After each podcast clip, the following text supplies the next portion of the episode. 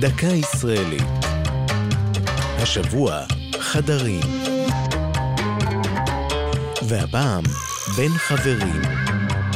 מהרפת, מהשדה ומבית הילדים, כל שביל שתבחר ברחבי הקיבוץ יוביל אל חדר האוכל.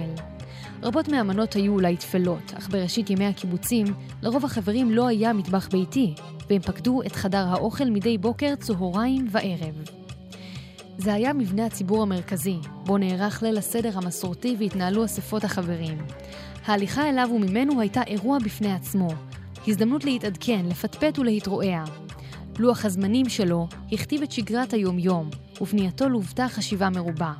כוחו לא היה בסעודה, אלא במה שלפניה ואחריה.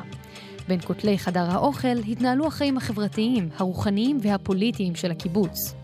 בתום ארוחת הערב נשארו החברים לדון על ערכיהם, על עתידם, וכן על אופן ניהול העבודה והמשק.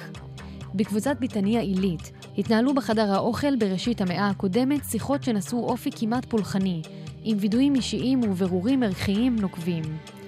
ואולם, עם הפרטת הקיבוצים וכניסת המטבחים לבתים, דעכה חשיבות חדר האוכל. ב-1975 נחנך בקיבוץ מעיין ברוך שבעמק החולה חדר האוכל האחרון, ומאז לא נבנו חדשים. זו הייתה דקה ישראלית על חדרים ובין חברים. כתבה נעמי קנטור יצחייק, ייעוץ הפרופסור יערה בר-און, מפיקה יעלי פוקס.